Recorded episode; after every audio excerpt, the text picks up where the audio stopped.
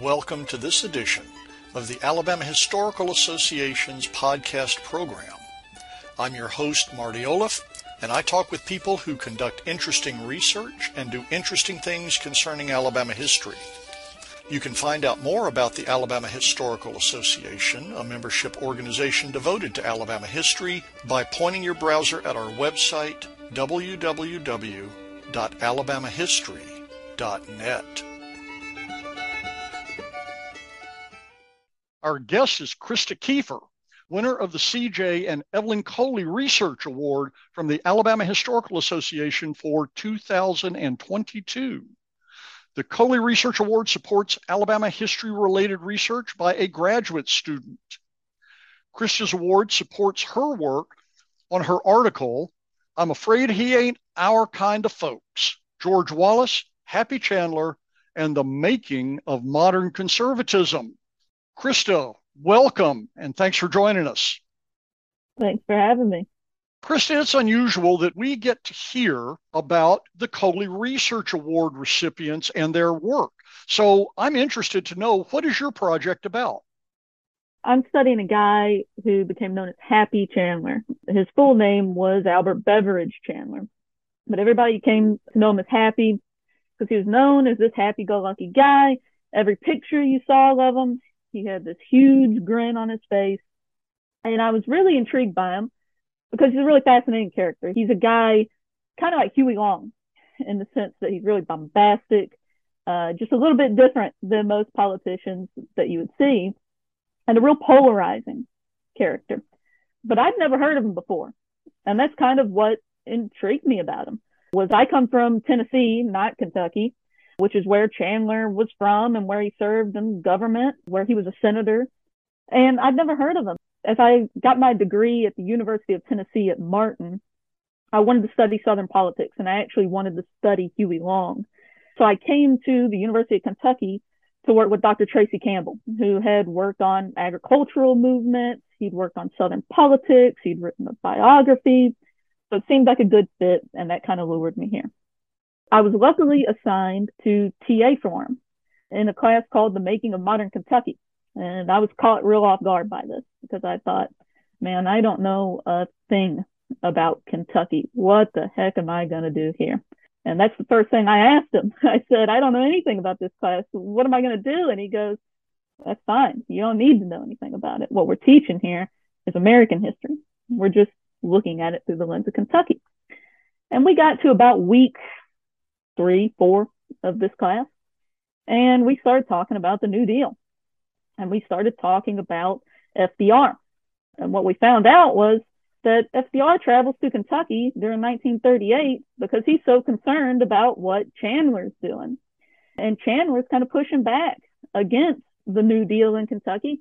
But what most people remember about this is that Chandler still wanted to be so heavily associated with Franklin Roosevelt that when he gets the opportunity to sit with him in a car, he leaps over the president so he can make sure that he's going to sit right there by him and his smiling face can be seen in every single picture for the rest of time sitting there by FDR. And I thought, man, this guy is kind of wacky and I've never even heard of him. Let me look into him.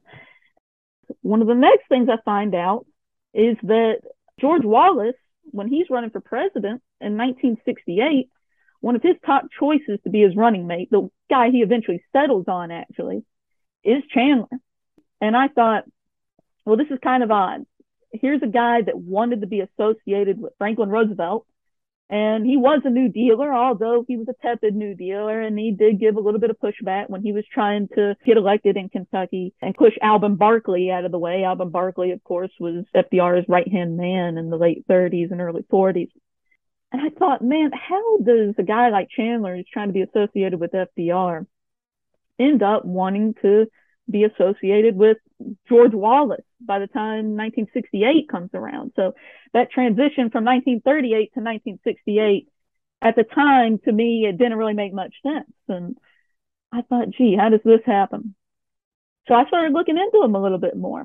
I wrote a master's thesis on him and I come to find out that maybe Dr. Campbell was right and this is a good way to look at American history. And in my case, American politics by examining Happy Chandler and going, how do we see some of these Southern politicians go from New Dealers to supporters of someone like George Wallace, or after Wallace and Chandler falling out, which we can talk about a little more, Chandler goes on and supports Nixon, who of course eventually wins the election.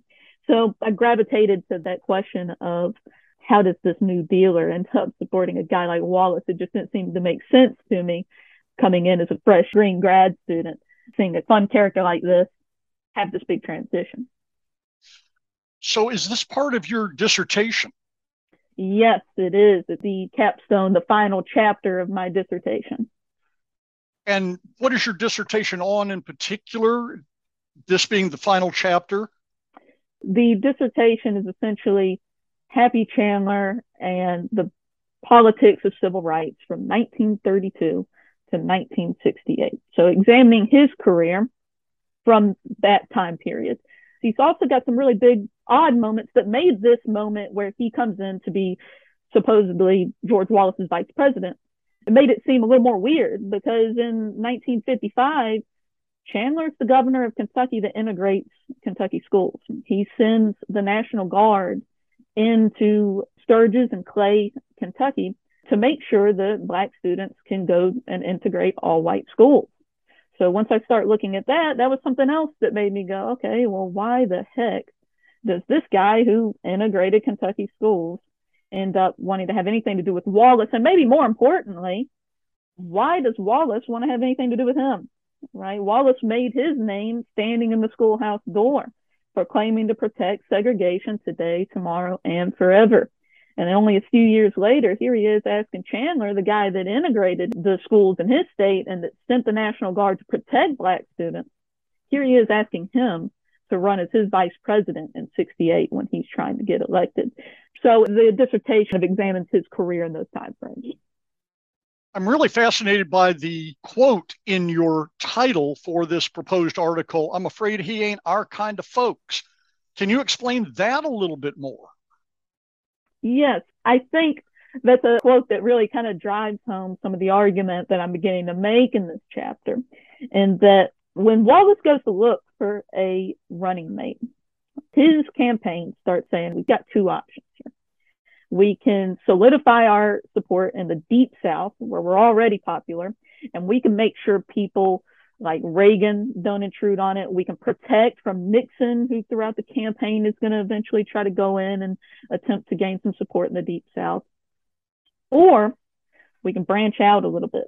We can try to win some of these border South states and break out of the deep South because we're probably not going to do what we want to do, which is throw this election to the House of Representatives if we just win the deep South. So they start looking for candidates that can help them do that. Oddly enough, Colonel Sanders even comes up as a possible vice presidential candidate for Wallace. But they eventually settle on Chandler. They see this guy that's got a long career in politics. They see this guy who did integrate his school. In the 1940s, he was the commissioner of the MLB, Major League Baseball, when Jackie Robinson entered the league.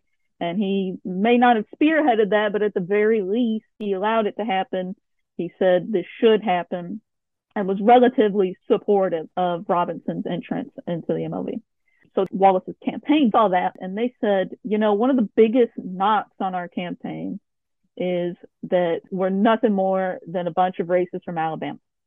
That we're really just race baiting this entire campaign, and that's the only thing it's about. But the campaign knew the key to success were things like law and order, for example, which is the number one issue during the 1968 campaign that, yeah, sure, we can use a little bit of race baiting here, but we can also capture those border South states. We can capture some of these cities in the Midwest as well if we hem and haw on law and order. So we can distance ourselves a little bit from our racist past by picking the guy that integrated schools in his state that allowed Jackie Robinson to enter the league. Well, what they also saw in Chandler was a guy that had become really supportive of law and order politics as well during the late 50s, early 60s. After he became angry with his state's Democratic Party, he supported a Republican in 67 to become governor in Louis Nunn. And then right after that election, as a thank you for Chandler's support, Louis Nunn put Chandler on the Board of Trustees at the University of Kentucky in 67. So as you can imagine, on most college campuses at that time, there's a ton of unrest. And Chandler is a huge proponent of law and order on campuses. He's a huge proponent of banning communist speakers and banning speakers that might promote unrest. So they see a guy that has a bit of a history with civil rights and being positive with civil rights, but they also see a guy that supports law and order politics. In essence, he's the voter that they're trying to attract and a guy that at this time, particularly in the 40s and 50s, was also a household name. So he brings a bit of legitimacy to the campaign. He kind of distances Wallace from his racist past while also loving his credentials in the law and order field. Problem is, Wallace isn't all that convinced, and he tells his campaign, look, he's a liberal, he's a civil rights activist. Is that really what we want? But his campaign says, look, we got every Ku Klux Klaner. We got every John Birch Society member. We got every nut in the country, they actually tell him we can't get any of the decent people with you, George. Uh, we're going to need Chandler to do that. You can work one side of the street, Happy can work the other, and we can build a campaign that can get a little bit more support here. So that quote, he ain't our kind of folks, shows that tension between what Wallace is trying to do and what his campaign's trying to do. But that's not the entire story because Happy Chandler did not become the vice presidential candidate. Now, spoiler alert for any listener out there who wants to read the final product, tell us what happened. Yeah, that's the other part of the quote. But from the supporters of Wallace instead of Wallace himself, just the night before, Chandler is announced as the vice presidential candidate. It leaked to the press they get a hold of it, they run with it. Hey, Chandler is going to run with Wallace. There's uproar among Wallace supporters, amongst his most staunch, his most vocal supporters. Even in Kentucky, the leader of Wallace's party in Kentucky immediately dissolves the party because he's knows of Chandler. He's seen Chandler his entire career, and he says, "Guy integrated art schools. This isn't what we're looking for out of a Wallace campaign." So they dissolve the party in Kentucky once it leaks to the press, but he also does it partly because he's mad that hey you picked a kentuckian and you didn't even come and talk to us about it and we're the head of the party in the state so a little bit of infighting there but particularly in texas there's a bunch of oil moguls that are supportive of wallace that are also involved with the John Birch Society. So his more far right wing supporters, but also his more wealthy supporters, they're not happy with Chandler. Threatened a guy named Nelson Bunker Hunt, who was a huge oil mogul from Texas, threatened to pull much of Texas's party support from you. And then he also says, if you get rid of Chandler and add Curtis bombs away LeMay, I'll give a million dollars to be your vice presidential candidate to replace his salary because he's going to have to step down from the board of the company. They wanted a more staunch anti-communist supporter, one that wasn't going to rock the boat when it came to racial politics within the campaign, one that was going to be a more staunch supporter of, say, segregation, for example, or at least they weren't known as someone who upended segregation within their state. So they put LeMay on the ticket and anybody who knows the story of the Wallace campaign knows just how brilliantly that turned out for Wallace. LeMay comes out and immediately is making pretty crazy statements that where they tested nuclear weapons, everything was fine there. The crabs were a little hot, he said, but everything else was fine. Kind of advocates, hey, we should use nuclear weapons in Vietnam. I don't think that's a big deal.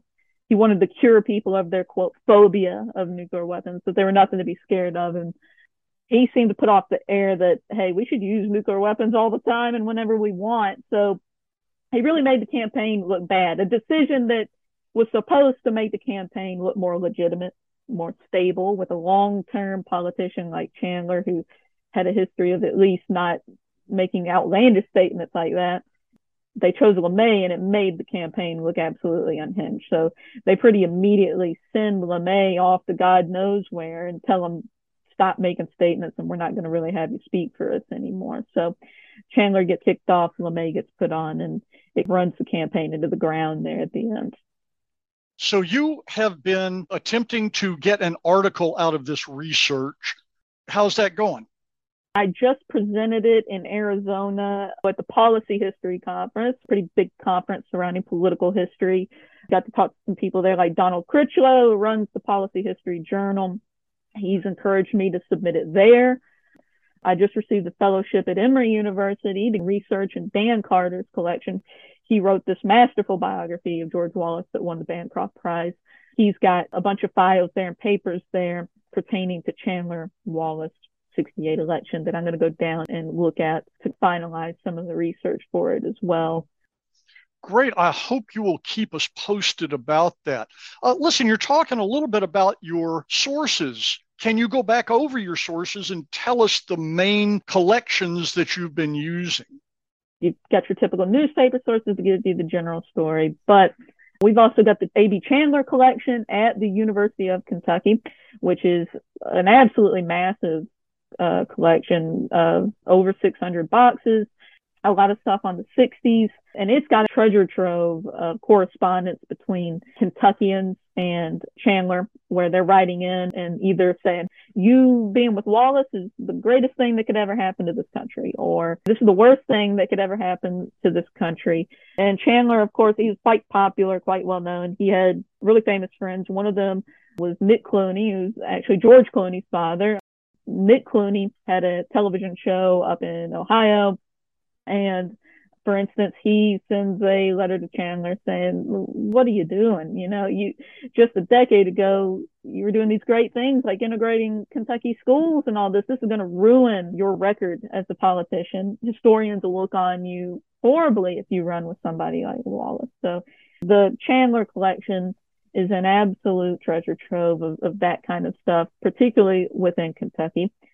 I actually just got back about two or three weeks ago from the Alabama Department of Archives and History, looking through Wallace's collection, and he's got a bunch of great stuff in that collection, talking about his 68 run, talking about his career ahead of that, a lot of the early planning for the 68 run in 1967, talking about some of these things about what the campaign needs to be, what issues are they going to hit on, things like that. Him talking either with constituents, so there's a lot of Alabama constituents writing to him, or talking with members of his campaign about what they're going to do. So that's an absolute treasure trove. And then some of the stuff from Emory, which I've seen glimpses of, are really fantastic. Things like that quote actually is contained in a manuscript that is in Dan Carter's collection. He's also got some oral histories that I'm really excited to see. Probably the final major source for this is we have one of the premier oral history centers at the University of Kentucky. So we've got tons of oral histories here. Also, years and years ago, a prominent Southern historian was going to write a biography on Happy Chandler. Never got around to doing it. Before he wrote it, he conducted a bunch of oral histories, though, over 150 he gave them all to another historian and was going to write a biography of Chandler. And he never got around to doing it. Finally, once he retired, he donated over 150 interviews to the Oral History Center. The Oral History Center there already had around 100 oral histories, maybe a little over that on Chandler.